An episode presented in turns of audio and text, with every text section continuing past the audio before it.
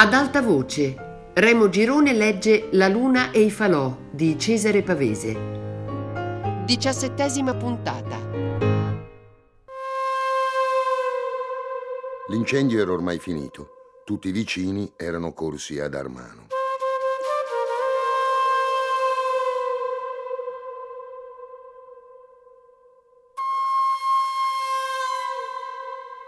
C'era stato un momento, dicevano, che la fiamma rischiarava anche la riva e se ne vedevano i riflessi nell'acqua di Belbo.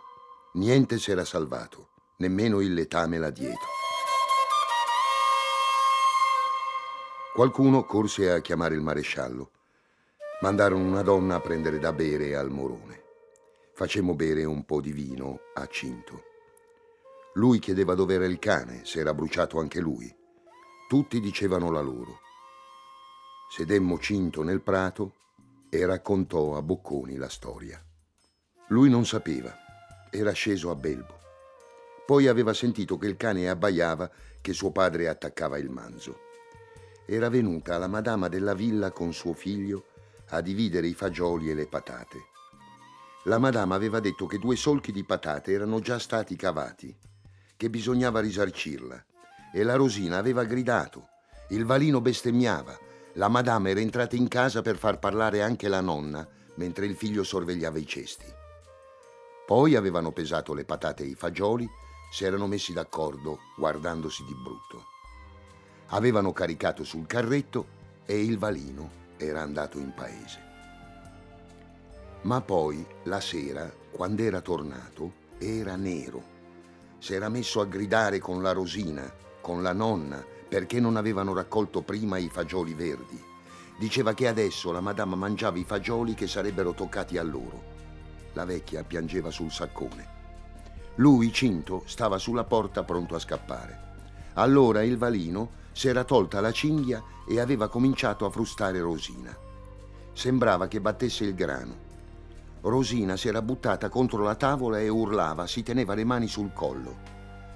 Poi aveva fatto un grido più forte, era caduta la bottiglia e Rosina, tirandosi i capelli, si era buttata sulla nonna e l'abbracciava.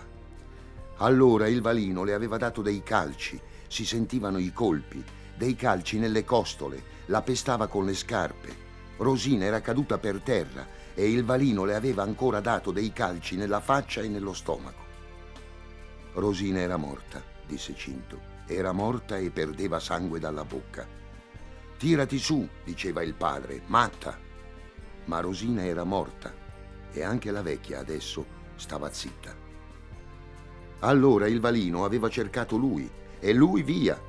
Dalla vigna non si sentiva più nessuno, se non il cane che tirava il filo e correva su e giù. Dopo un poco il valino si era messo a chiamare Cinto. Cinto dice che si capiva dalla voce che non era per batterlo, che lo chiamava soltanto. Allora aveva aperto il coltello e si era fatto nel cortile. Il padre sulla porta aspettava, tutto nero. Quando l'aveva visto col coltello aveva detto carogna e cercato di acchiapparlo. Cinto era di nuovo scappato. Poi aveva sentito che il padre dava calci dappertutto, che bestemmiava e ce l'aveva col prete. Poi aveva visto la fiamma.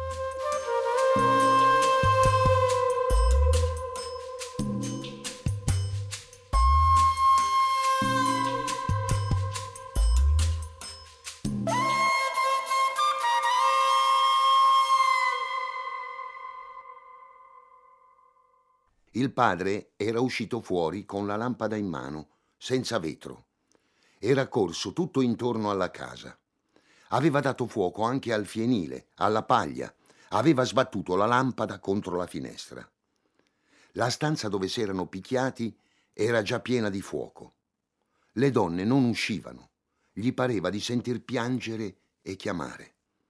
Adesso tutto il casotto bruciava e Cinto non poteva scendere nel prato perché il padre l'avrebbe visto come di giorno. Il cane diventava matto, abbaiava e strappava il filo. I conigli scappavano. Il manzo bruciava anche lui nella stalla. Il valino era corso nella vigna cercando lui con una corda in mano. Cinto, sempre stringendo il coltello, era scappato nella riva. Lì c'era stato, nascosto, e vedeva in alto contro le foglie il riflesso del fuoco. Anche di lì si sentiva il rumore della fiamma come un forno. Il cane ululava sempre. Anche nella riva era chiaro come di giorno. Quando Cinto non aveva più sentito né il cane né altro, gli pareva di essersi svegliato in quel momento. Non si ricordava che cosa facesse nella riva. Allora, piano piano, era salito verso il noce, stringendo il coltello aperto, attento ai rumori e ai riflessi del fuoco.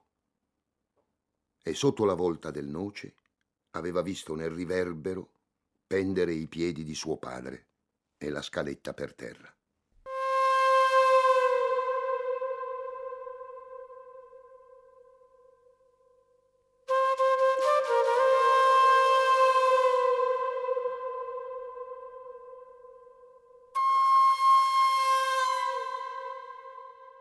Dovette ripetere tutta questa storia al maresciallo e gli fecero vedere il padre morto disteso sotto un sacco, se lo riconosceva.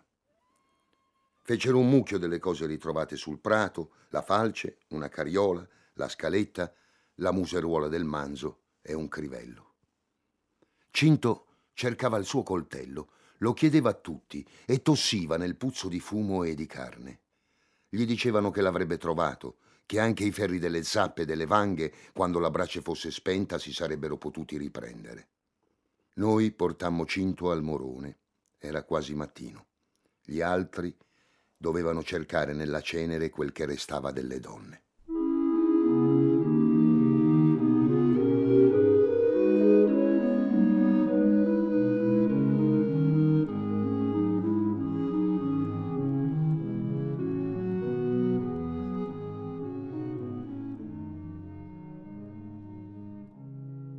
Nel cortile del Morone nessuno dormiva.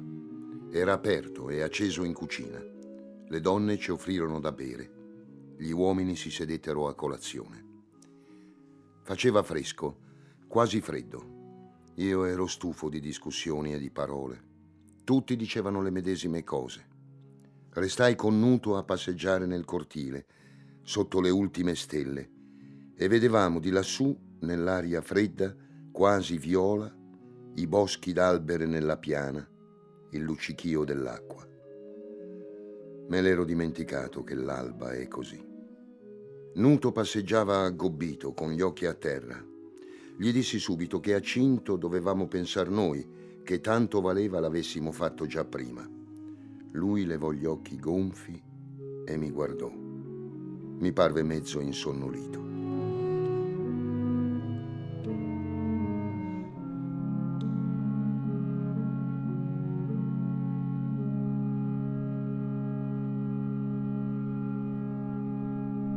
Il giorno dopo ci fu da farsi brutto sangue. Sentì dire in paese che la madama era furente per la sua proprietà, che visto che Cinto era il solo vivo della famiglia, pretendeva che Cinto la risarcisse, pagasse, lo mettessero dentro. Si seppe che era andata a consigliarsi dal notaio e che il notaio l'aveva dovuta ragionare per un'ora. Poi era corsa anche dal prete. Il prete la fece più bella. Siccome il valino era morto in peccato mortale, non volle saperne di benedirlo in chiesa. Lasciarono la sua cassa fuori, sui gradini, mentre il prete dentro borbottava su quelle quattro ossa nere delle donne chiuse in un sacco. Tutto si fece verso sera, di nascosto. Le vecchie del Morone, col velo in testa, andarono coi morti al Camposanto, raccogliendo per strada margherite e trifoglio. Il prete non ci venne perché, ripensandoci, anche la Rosina era vissuta in peccato mortale. Ma questo lo disse soltanto la sarta, una vecchia lingua.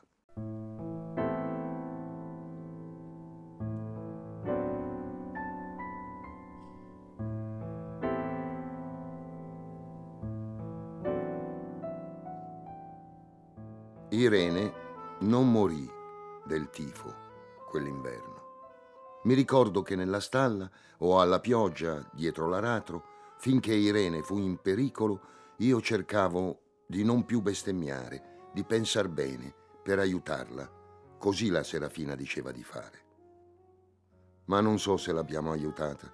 Forse era meglio che morisse quel giorno che il prete era venuto a benedirla. perché quando in gennaio finalmente uscì e la portarono magra magra in biroccio a sentir messa a Canelli, quel Cesarino era partito per Genova da un pezzo senza aver chiesto o fatto chiedere neanche una volta sue nuove e il nido era chiuso. Anche Silvia, tornando, ebbe una grossa delusione, ma per quanto tutti dicessero, ci soffrì meno.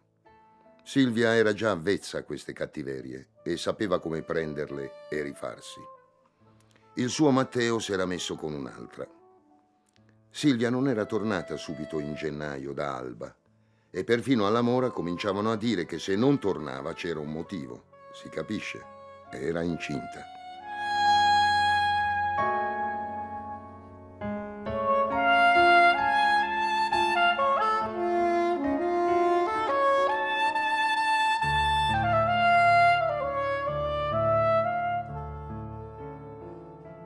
Quelli che andavano al mercato in Alba dicevano che Matteo di Crevalcuore passava certi giorni in piazza sulla moto come una schioppettata o davanti al caffè. Mai che li vedessero scappare abbracciati insieme o anche soltanto incontrarsi. Dunque Silvia non poteva uscire. Dunque era incinta. Fatto sta che Matteo, quando lei nella bella stagione tornò, si era già presa un'altra donna la figlia del caffettiere di Santo Stefano, e ci passava le notti. Silvia tornò con Santina per mano, dallo stradone. Nessuno era andato a prenderle al treno e si fermarono in giardino a toccare le prime rose. Parlottavano insieme come fossero madre e figlia, rosse in faccia dalla camminata. Chi invece adesso era smorta e sottile e aveva gli occhi sempre a terra era Irene sembrava quelle freddoline che vengono nei prati dopo la vendemmia o l'erba che continua a vivere sotto una pietra. Portava i capelli sotto un fazzoletto rosso, mostrava il collo e le orecchie nude.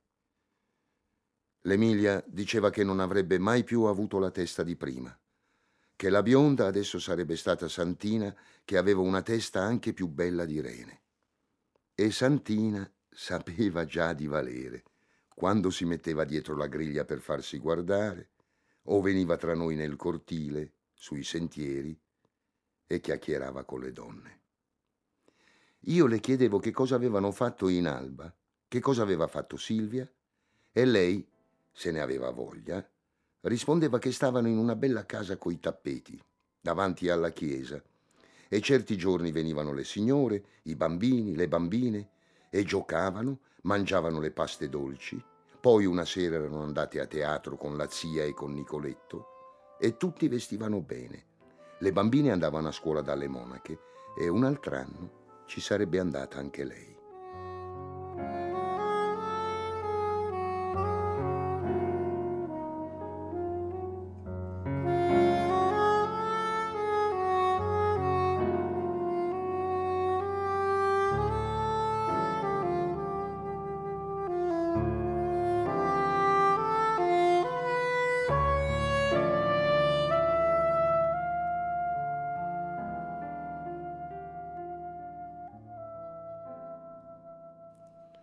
Della giornata di Silvia non mi riuscì di sapere granché, ma doveva aver ballato molto con gli ufficiali. Malata non era stata mai. Ripresero a venire alla Mora a trovarle i giovanotti e le amiche di prima. Quell'anno Nuto andò soldato. Io adesso ero un uomo e non succedeva più che il massaro mi menasse una cinghiata o qualcuno mi dicesse bastardo. Ero conosciuto in molte cascine là intorno. Andavo e venivo di sera, di notte. Parlavo a Bianchetta. Cominciavo a capire tante cose. L'odore dei tigli e delle gaggie aveva un senso anche per me. Adesso sapevo cos'era una donna e sapevo perché la musica sui balli mi metteva voglia di girare le campagne come i cani. Quella finestra sulle colline oltre Canelli, di dove salivano i temporali e il sereno, e il mattino spuntava, era sempre il paese dove i treni fumavano, dove passava la strada per Genova. Sapevo che fra due anni avrei preso anch'io quel treno, come nuto. Nelle feste cominciavo a far banda con quelli della mia leva. Si beveva, si cantava, si parlava di noi altri. Silvia adesso era di nuovo pazza. Ricomparvero alla mora l'Arturo e il suo toscano, ma lei nemmeno li guardò. S'era messa con un ragioniere di Canelli che lavorava da contratto e sembrava che dovessero sposarsi. Sembrava d'accordo anche il Sor Matteo. Il ragioniere veniva alla mora in bicicletta, era un biondino di San Marzano, portava sempre il torrone a Santina. Ma una sera Silvia sparì. Rientrò soltanto il giorno dopo con una bracciata di fiori. Era successo che a Canelli non c'era solo il ragioniere, ma un bell'uomo che sapeva il francese e l'inglese e veniva da Milano, alto e grigio, un signore, si diceva che comprasse delle terre. Silvia si incontrava con lui in una villa di conoscenti e ci facevano le merende. Quella volta ci fecero cena e lei uscì l'indomani mattina. Il ragioniere lo seppe e voleva ammazzare qualcuno, ma quell'ugli andò a trovarlo, gli parlò come a un ragazzo e la cosa finì lì.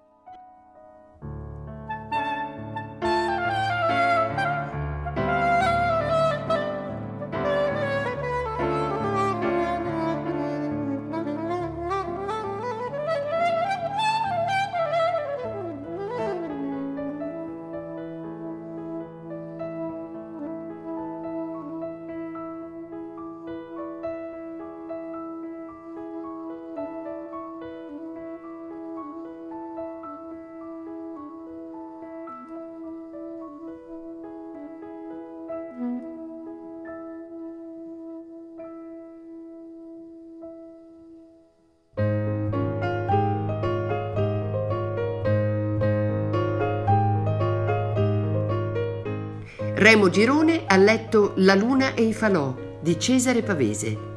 A cura di Fabiana Carobolante, Jacopo De Bertoldi, Lorenzo Pavolini e Chiara Valerio. Tutte le puntate su Rai Play Radio. Ad alta voce è un programma Rai Radio 3.